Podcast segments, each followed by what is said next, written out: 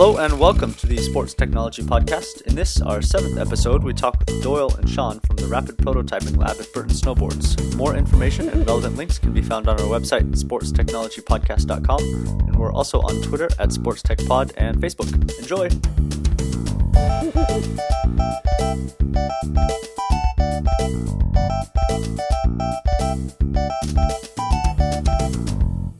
Hello and welcome to our seventh episode of the Sports Technology Podcast. Uh, I'm Mike Vasquez here today with Henry. Hi. And we got two guests in studio today from Burton Snowboards. We have Doyle, say hi. How's it going? And we have Sean as well. So, Henry. Great. So how about we uh, just start with a quick intro? Um, maybe Doyle, if you want to start first, just kind of um, tell us a little bit about yourself. Wow, you got a minute?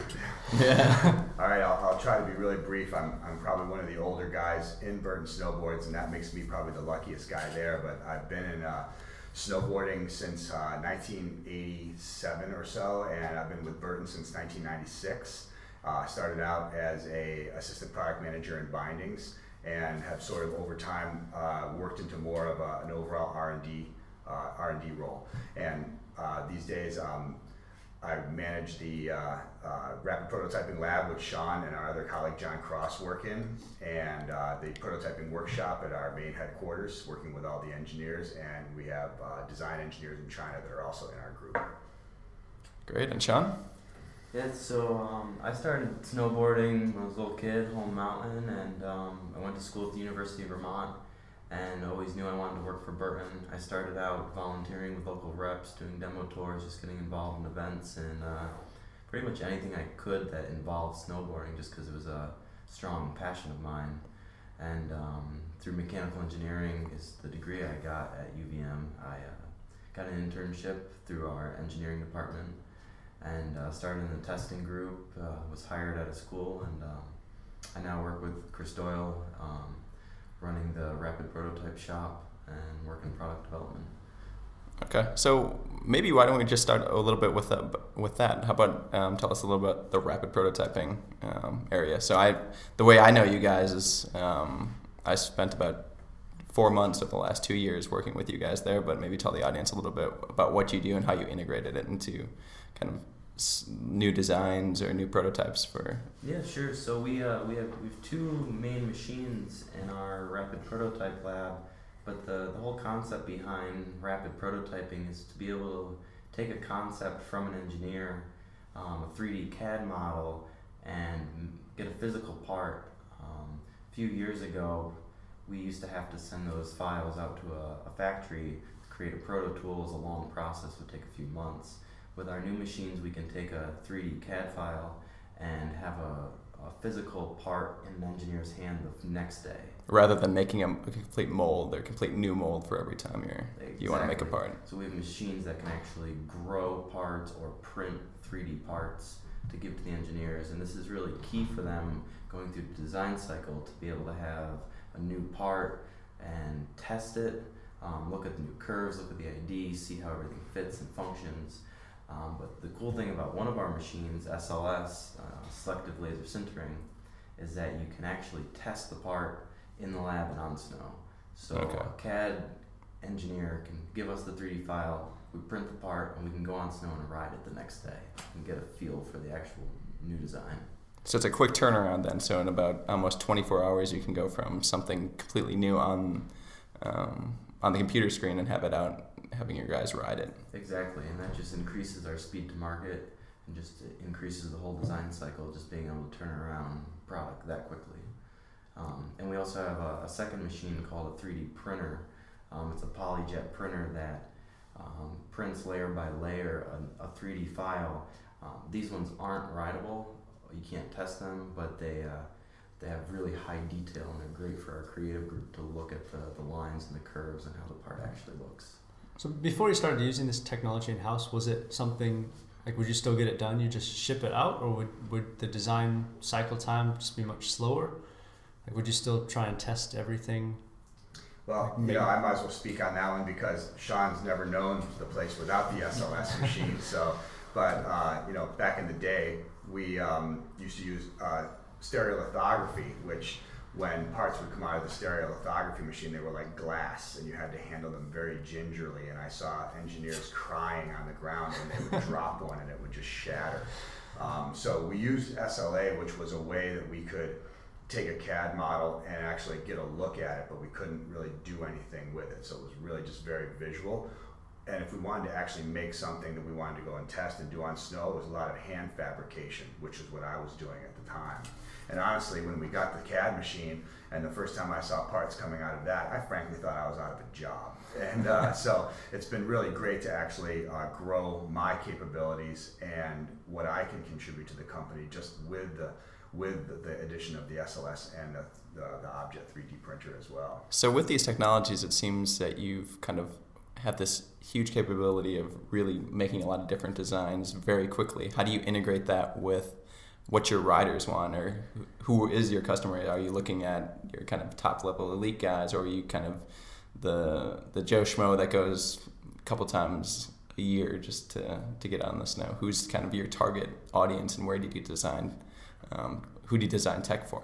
Well, our team drives us. Our okay. team is, is for sure the target, and they are the people that we work with all the time. And the team is the your team top is our level. top level yeah. global team riders. Uh, Sean, um, sort of doing something that I used to do back in the day, where uh, he's traveled around this past winter, being the technician, where he tunes the riders' boards and sets up their bindings and makes sure their boots and everything are correct. And he's the guy that's standing out there freezing his butt off on the snow during the contests, you know. But he's like the team riders just love having him around because they have such confidence that their equipment is tight and right when they when they drop in to do what they do today. Um, one of the great things about that is we're right there with the riders, and you can get immediate feedback from them. So when something goes wrong or when they want something different, it's immediate feedback from the riders to me to the hard goods group. Right. So we consider that to be sort of frontline R and D, and that was something that I did when I first came on at Burton back in '96, and was doing that prior to that. That that alone, being with the team riders, not only is it um, seeing what goes wrong with it and we can correct that, but just observationally, when you watch the riders ride, you learn an awful lot, and you can say, okay, that's his style. Maybe I can tweak his equipment to do this, and if you end up with limitations, then we can design new equipment in order to uh, you know make that rider not have that limitation anymore. So it's a very observational thing, and contact with the team riders is, is everything. And we feel that even as you said, Mike, the Joe Schmo and the Jane Schmo and all yeah. the guys and the girls that save their money hard so they can go ride that five times a year, they aspire to that team rider to be as good or to you know that is what they're looking forward to. And we find that when we aim for the team rider, we satisfy the customer that's just out there on a more casual and a recreational level because the equipment is there for them. Right. And we, we also have rider roundtables a few times a year where we get to meet with the, the athletes at a meeting and go through our design process and they get direct input to all of our product managers. But, but then on a more consumer level, we also get a lot of feedback from our sales reps where they're in the shops with the dealers and the kids, you know, throughout the year, and they give a lot of feedback to our sales organization, who then in turn kind of directs us a little bit. So when, when you're trying to make an improvement, you get the you get the feedback from they'll say like we want it a little bit a little bit stiffer here, a little bit more bendy here for, for bindings or, or boards. So there's there's that you can work towards, but is there anything that's more like globally, like we know it would be better if we could if we could just do this, but but maybe the materials aren't aren't there right now. Are there any like big kind of I would say yes. We, yeah. We're always looking towards the future. I mean, one of the reasons that we worked with Mike is because Mike's an expert materials engineer who is, you know, pushing us to, to um, learn new materials. And, and with those new materials, we're able to say, okay, now we can do even more things with our right. bindings or our boards. I mean, when it really boils right down to it, it's kind of funny. We we make better snowboarding equipment because we want better snowboarding equipment. Mm-hmm. And that goes right back to the very first day that Jake made his first board in his shop in the barn in Manchester in 1977, went out and rode it and came back and said, okay, I'm going to make it better. And, and that tradition continues on to this day. So, in a way, it's kind of selfish. You know, we, we are really fortunate that we have the keys to, you know, the Craig Kelly prototype shop at Burton Snowboards. And you know, that's a great playground. we get to go in there and we just, you know, every day, you know, especially during the winter, you know, we'll just go out and ride, come back. It really generates new ideas. And to kind of really answer your question, uh, Henry, on, a real global level, we try to take a hard look at the market, see what the market needs, but we're always pushing new technologies and trying to incorporate it into into our products. And that, that's one of the great things about working at Burton is this uh, the whole culture of the company is so immersed in snowboarding that you know we can go out and ride every morning before work you know, test some products. Sounds just have fantastic. fun. yeah, it's it's amazing. And then you know, if you work late into the evening or the night, get your work done. But it's just that that passion for snowboarding that really drives the company. We always want to make a better product. We will still say that it is good work if you can get it. That's why I'm still doing it. Yeah, I can't complain. So your kind of average consumer is even your your elite guys are fairly young. Does that help in kind of when you introduce new technology or um, some new product? Are they more receptive to change, or is it kind of just a balance with? It's funny. De- it kind of depends. I, I really feel like every year the enthusiasts in our sport are looking for the new kit. They're looking for the new gear. You know, so that magazine comes out and hits the first one that hits in August. You know, and uh, you know, there's there's a lot of enthusiasm that comes with that. And then when the new product hits the dealer stores, you know, it's usually a pretty big event. So I would say year by year, there's a lot of enthusiasm for the new products amongst our hardcore riders. And to your to your um, question about the age, I would say that you know when you're when you're younger or even throughout your life, if you're enthusiastic about something, you really Mhm. want to have it and you want to see what the newest and the latest thing. And there are early adopters, and then there are people that are like, okay, I'm gonna get through another season with my board and my boots, but I'm saving my dough for the next thing. Okay. So one thing I've kind of been um, maybe we can go back to what you were talking about a little bit with the uh, the team kind of interactions with with the engineers. Yeah, sure. Um, is there how do you kind of get the right information from them in terms of if a guy goes down the hill like how do you kind of isolate okay we need to make this strap a little bit tighter or this this high back a little bit stiffer like is that kind of just an art in itself is really kind of not only knowing your technology but knowing the rider and how they kind of perceive Yeah, definitely. I mean, each rider has a different personality. Some will be really technical and know exactly what they want and tell you something very specific, where other riders will just be like, "Oh, I don't like the snowboard," and you don't really know what that means, and you kind of have to dive in and work with them, and you know, go out and try a few different products with them, and kind of really go through it to to understand what each rider wants. yeah it's very observational. It, it- it's something when you said, you know, is there an art to it? Over over the time that I've been doing this, I've really learned to watch riders, and like Sean says, each has their own personality and their own style. And you know, once you get to know them, you sort of know right away when they're on and when they're not, and when something is working for them and when it's not. And and when it's not, you can sort of by observation if they're not as verbal. And again many of these people don't speak great english if they're from you know european countries or whatever. You really have to be very observational and and see what's going on. And then sometimes it's just up to us because maybe they can't really articulate what they're feeling. And you can think to yourself or observe and say okay let me change this. And you'll make some adjustments and send them out again. And then again observing what they do and how they ride you take that feedback and use it to, to get to where you need to be. And um, and you know it's a tough job. You know you got to go out and just do do runs. You know with with guys like Peetu and Terje and uh, yeah, it's really hard. Yeah. it's really hard. It's like I mean probably the hardest part is keeping up. Yeah. Another cool thing we do with the riders is something called development camps, where we go to certain resorts and we invite a bunch of our athletes and a bunch of the engineers and product people go out. We just bring all kinds of prototypes and, And we tools. just and tools, all kinds of stuff, and we just work with the riders. You know, we just schedule times for like boards. Just let's try all these new prototype boards, or next day's binding. Let's try all these different straps, high backs, and stuff that you would have made with the the SLS Yeah, machine SLS or in the in the prototype board shop in the Craig's board shop or by hand. Many of these things can be fabricated by hand. Still, we're still doing a lot of that. Yep. Okay because even when you make parts in SLS, you still have to make them function. You Yeah. know, whether you're riveting things together or Putting gluing pads pads on. on, or something like that. So And, uh, and those are things, you know, as we go through the year, as Sean said, we'll have two or three of these development camps with the riders.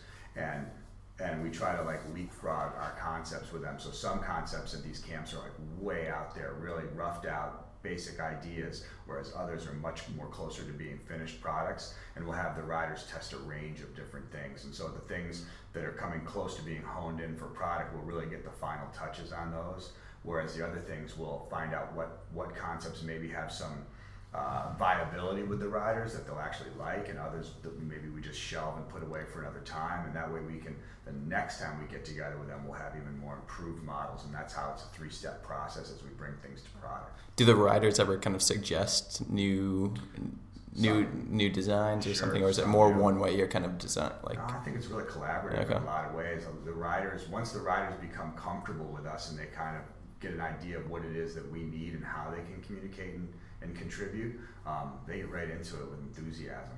You know. okay. Do you, do you make many custom parts specifically for individual riders in your team?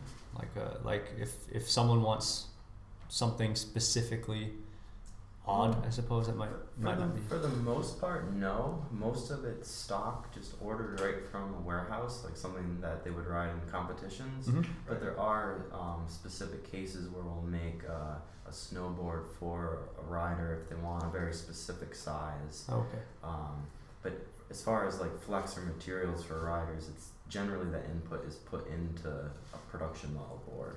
Yeah, we really like to make it so that the uh, the the customer, the rider out there, I hate to call them consumers. Yeah. they're not consumers; they're riders. So the rider that actually buys our product gets to ride the same board as the person that they look up to in the magazines.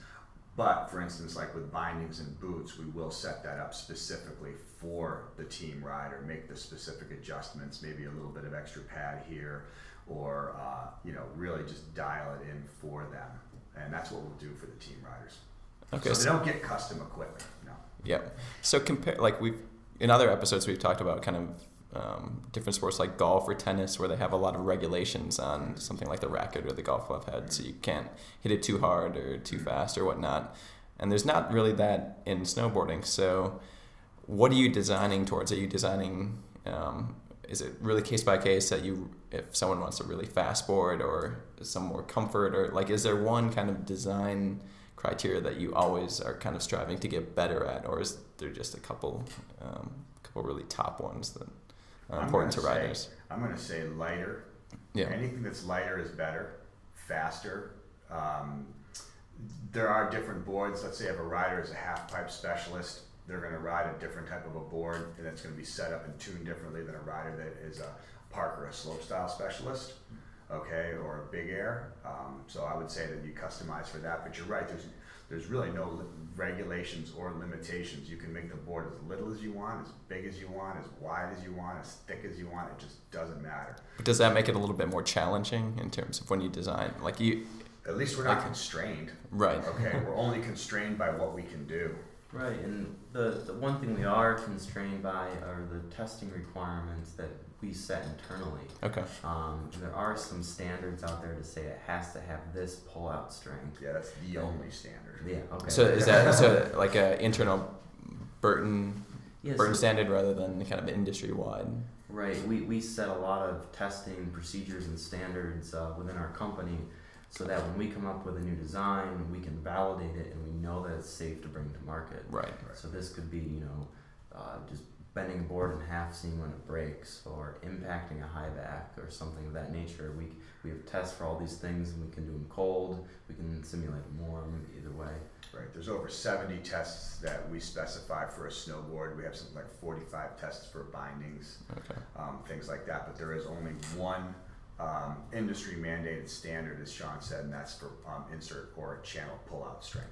Yeah. So many newtons per pullout. That's the only one. Other So than that, um, just for just to be clear for the listeners, if um, the channel pullout is just so the bindings don't come out of, re- removed from the board Correct. or ripped so from the, the the bindings don't pull out of the inserts or out of the channel. That's correct. Exactly. Okay. Yeah, and all the other testing requirements were uh, set internally. Are those like safety, other safety and quality type things, or Safety and quality. Yeah. Okay. Safety, quality, and performance. I would like to say too. Okay, because so when also- we're when we're flexing a board, uh, that board has to flex to its design parameters so that you know that board is designed and riding the way the engineer intended it to. So Okay. um, we, we have a lot of we overall global flex and then specific area flexes. We flex in torsion, we crack tips, we peel top sheets off, we smack sidewalls, we break edges. Uh, one of our favorite tests is what we call the bat wing, and that's where a board is just put into the machine and just like Sean said, bent in half until it snaps and it goes off like a gunshot. And it's and it's People be walking through the lab, not know what's about to happen, and just jump out of your skin. It's great, and you have to, you know, it's, you can tell who the new people are and who the vets are because we have a lot of brainstorming meetings back in my workshop, and the and the testing lab is right on the other side of the room. There's no walls, no doors, or anything, and and they'll be over there batwing breaking boards, and like the, a couple of good ones will go off, you know, and people are diving under tables. Yeah. But what's really fun is the guys that are doing the testing. They've been with us. Uh, you know, Jim's been with us for 18 years. We're celebrating his 18 year birthday today. Chris has been with us for 12 years. Those guys have broken more snowboards than anybody in the world, right? And when they get a good one to this day, they still give off like a woohoo, you know, when Yeah. things go off really well. So they like their jobs. Yeah, it's, it's impressive when uh, some people come through our lab and they just see stacks and stacks of broken snowboards. Like, oh, I can't believe you broke these. like, can I get one? Unfortunately, many boards are, uh, are born to die in the testing lab, but it's all for a good cause. Can you tell us a little bit about the structure of the R and D department at Burton? Just kind of like how's it kind of uh, divided, like boards, bindings, or like kind of what the the personnel is like? Yeah, yeah, sure. So under our uh, VP of hard goods, we have kind of three silos, if you say. So you have boots, boards, and bindings, um, and then we have our R and D group, which is we have a new Craig's Proto Shop facility right next door from our offices, and it's all it is is prototyping. We can we can out just just make boards for pure prototyping, and that's also where our R and D facility is for the rapid prototyping. Um, so it's pretty much it's those four silos. Um, and like Doyle said previously, we work with uh, China CAD engineers um, that report to Doyle, and um, we just but it's it's really a, a collaborative group. Um, it's it's it's organized that way, but we all work together for Mhm. the same common goal. Right. Uh, we work There's- as a big team. There's Yeah. several engineers that are specifically dedicated to the boards group, and then there's specific engineers dedicated to bindings and boots as well. And so each one of these groups is um, responsible for developing their own R and D and, and that, and then we are responsible for turning that R and D and those ideas into actual physical things that we can test, ride, and do all the different things that we do. So it's not like many companies where the R and D group is this misty black box that's like locked away in some room and nobody can get access to them. We're actually very open, and uh, and we work very collaboratively with each other across um, from engineering to R and D to product. And I think that that's one of the things that really helps us to be successful because.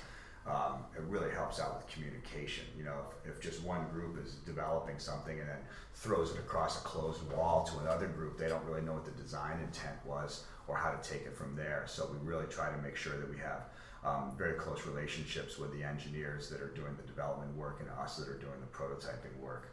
so And- it's an overall team. And even when I was there, you guys would have meetings out on the like Friday meetings out on the slopes to kind of get feedback on Absolutely. on parts that were made that week. So Yep. Friday morning, uh, we get together everything that we made all week, and the whole, and you know, all of product, the engineering and development would be out taking runs and uh, and working out uh, design uh, challenges and problems or new ideas Mm-hmm. on the chairlift. And the coolest thing about that is, is you only have about three and a half or four minutes to talk, and then you've got to get off and ride, Yeah. and then you get to go do it again.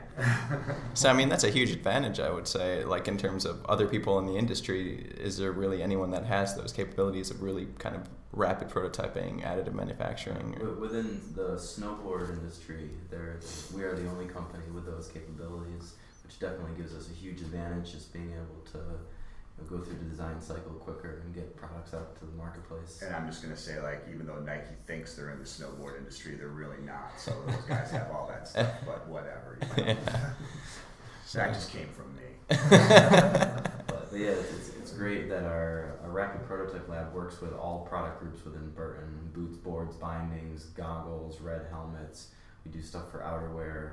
You know, anywhere we can help out, we, we lend a hand. Okay, That's great.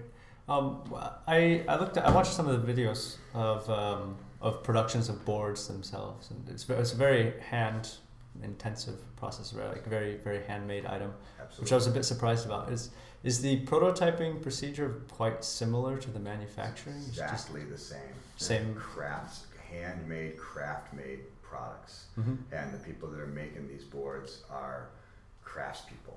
You know, hardcore, make it by hand. All of our boards, wherever they're made, all the way around the world, are still made by hand. Yeah, all the processes are almost identical. Yeah, prototyping to the manufacturing, it's sa- built same way.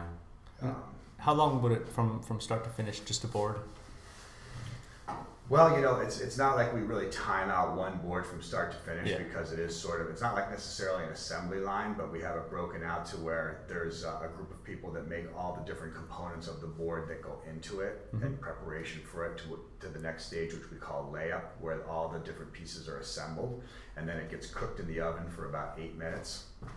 Comes out of the uh, comes out of the press, um, and then it goes on into all the finishing processes. So if you were to take one board start to finish you know it's a several hour process but it's kind of a, it has a flow through the factory. I do i will say that um, the builders uh, that are building boards they build an individual builder will lay up anywhere between 30 and 45 boards a day depending Oh, on the complexity of the board being made.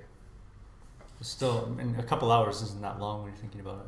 No, like, no. especially for prototyping, it's easy to get a couple of iterations out in a day. Absolutely, absolutely. And that's one of the coolest things about um, our prototype guys have all been doing it for an awful long time, and they've made so many different boards. You know, when you're in the manufacturing arena, it's it's sort of uh, standardized. Here all the different pieces and parts. They're cut to the certain sizes. But when you hand a, the prototype guy a new design, they have to make the core a different shape. They have to you know, cut everything and shape everything specific to that new design. And many times we actually have to make the mold in the press for that new board design, so it can take quite a bit longer. Hmm. Oh yes. Okay, so what so what's on the horizon then? Like, what are you guys excited about in terms of R and D? Or is there any general direction that kind of y- excites you guys? Like, maybe lighter boards or smaller all boards? Or yeah, yeah, definitely. But is there one thing that kind of like a board that you'd like to see kind of made or? Um, Um, I mean, there's always stuff that we're working on. Um, This know, is where we give you vague answers. Yeah. Yeah. of course. This is where it gets really misty Yeah. here. Sean sitting here going, well, what can I really say? or is there or maybe just talk about kind of a, a recently launched product that kind of you felt like just the whole Yeah. process of going through the r&d process really worked well The Nug. Yeah, that's the first thing that came to mind for Yeah, me. absolutely. Uh, we have, we have a, a new board that you ride uh, 10, about 10 centimeters shorter than your typical board, and it's a little bit wider waist width as well. And it's just a super fun board. It's uh, it's great in powder because of the V rocker, and uh, it's just it's just a really cool new technology because you know I ride a 158, but now I'm riding a 146, and And it's people astonishing. yeah, people just look at me like I'm riding some little kid's board. Right. But uh, you know, it's it's great because the uh, the effective edge is just as long as the board you normally ride, so you can still control your board at high speeds, but it's short, so it's easier to just jump, spin around, hit rails, So turn playful. quickly in the trees. Yeah, very playful. Yeah, and the Nug is the brainchild of uh, a guy we gotta we can't go through talking about R and D at Burton Snowboards without mentioning JG. Uh, and JG has been with the company since 1982.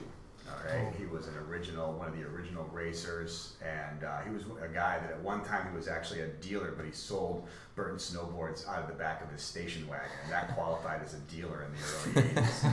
and uh, but G has been with the company since 82 and he's i would like to say that he's responsible for a lot of the progression in snowboard design over the years. And the nug is really kind of his latest brainchild and it came from the fact that he's also a really accomplished surfer an enthusiastic surfer and he's been running shorter and shorter surfboards.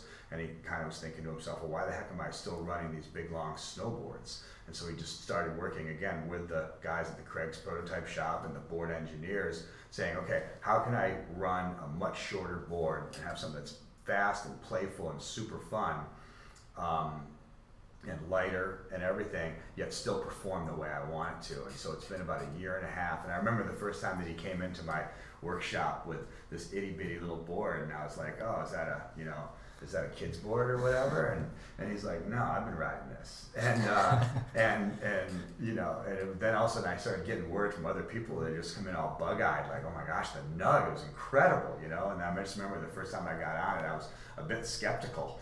And after one run, I was just completely blown away. And and so when you have something like that, where here's an idea from this guy that goes through our process and it just comes to life and it just changes the way we do things. Uh, it's pretty remarkable. And G's done that repeatedly over the years. He's a, he's a pretty remarkable guy. That's great. So I think we'll probably wrap up there, but I think maybe one thing to highlight is um, the Craig's Prototype Lab that you guys have been mentioning the whole time. People can actually, if they're in Burlington, go take a tour of it. Right? That's right. Yeah, absolutely. You have to come on in. You get together with our archivist Todd Coleman. Yep. He's uh, he's the only archivist in the entire snowboard industry that I know of, and he is responsible for the entire history of Burton Snowboards. He manages Jake's Misty warehouse of all the old things, anything that Jake has, Todd is responsible for. He's gone through everything, and the guy is a walking encyclopedia of the snowboard history. And he's the guy that takes tours through the building. Yes, so we Yeah. do. give Yeah, you tours. come over and just see the entire process. You can come check out our rapid prototyping lab, watch our machines run, and uh, just go through the entire process of seeing a board built. It's pretty cool. Awesome, guys. So Beats uh, Ben and Jerry's, man. yeah, yeah, yeah. Except we don't give out ice cream. yeah. So great. I think we'll end there. And uh, thanks again for stopping in studio Thank you. today. Thanks for having us. Yeah. Great fun. Great fun. Thanks again. All right. All right. Uh, one other question I have is um, whether you've used FEA in any of your design or testing. Like you mean computational modeling? Yeah. yes. Finite Um, element analysis. Uh, yeah, finite element analysis. Um, it's it's kind of funny. Those are things that are a big part of the SolidWorks design suite, which is what the engineers use to create the CAD models, uh, which is computer aided design models that, that guys like Sean and John make uh, our prototypes out of. And what we have discovered is that the FEA really only gives us a small part of maybe the information that we need and um, it's not nearly as good as going through our actual physical lab testing. What we, what I kind of laugh, I, I've sort of discovered, and I call it a lot of times is a eyeball FEA or uh the hand flex FEA. You know, it's uh, I feel that we can get almost as much just because of our level of experience and how much we've done with things that we can almost get better than FEA just by hand feeling. Uh, to go back to talk about JG again, just for a minute, the guy um, has such a calibrated hand and arm when he flexes a snowboard that he can flex a snowboard and give you what we call our EI number, which is a measurement of how the board flexes. And he's usually within two or three points, like out of a 257 EI, he'll be like 254. And he'll be able to tell between a 254 and a 261. Okay, so FEA is really marginally helpful for us. Yeah, I think I think it's I think it's similar in a lot of the sport tech industry. I mean, it's difficult to get on, on things that rely on so much of a human response, you know, like the feel. How do you? I think so. It's There's no, like, it about feel his output. I mean, I don't know, Sean. What do you think about that? Yeah, yeah, I mean, a lot of our product just has so many like different aspects to it. Like you think of a high back, all the ways that it moves and flexes. It's it's really difficult to characterize that that, Right. that overall feel and flex in a computer And model. yeah, and by the time you've kind of finished your FEA model, you could have built 15 different prototypes all And with different. them all. Yeah. It's a lot more fun that way too. Yeah. Right. We, we we use FEA for our um, testing fixtures for the testing lab Mhm. um, to make sure they're up to the standards and strong enough to test all our Right, products. so it won't blow up as you're testing it. Right. Yeah. Right. But um, yeah, minimal for uh, for actual product. But FEA makes these really cool, pretty pictures that we can use, and it like makes us look really tech. So every now and then we'll do that anyway, you know. Very good. Cool. Thanks. Great.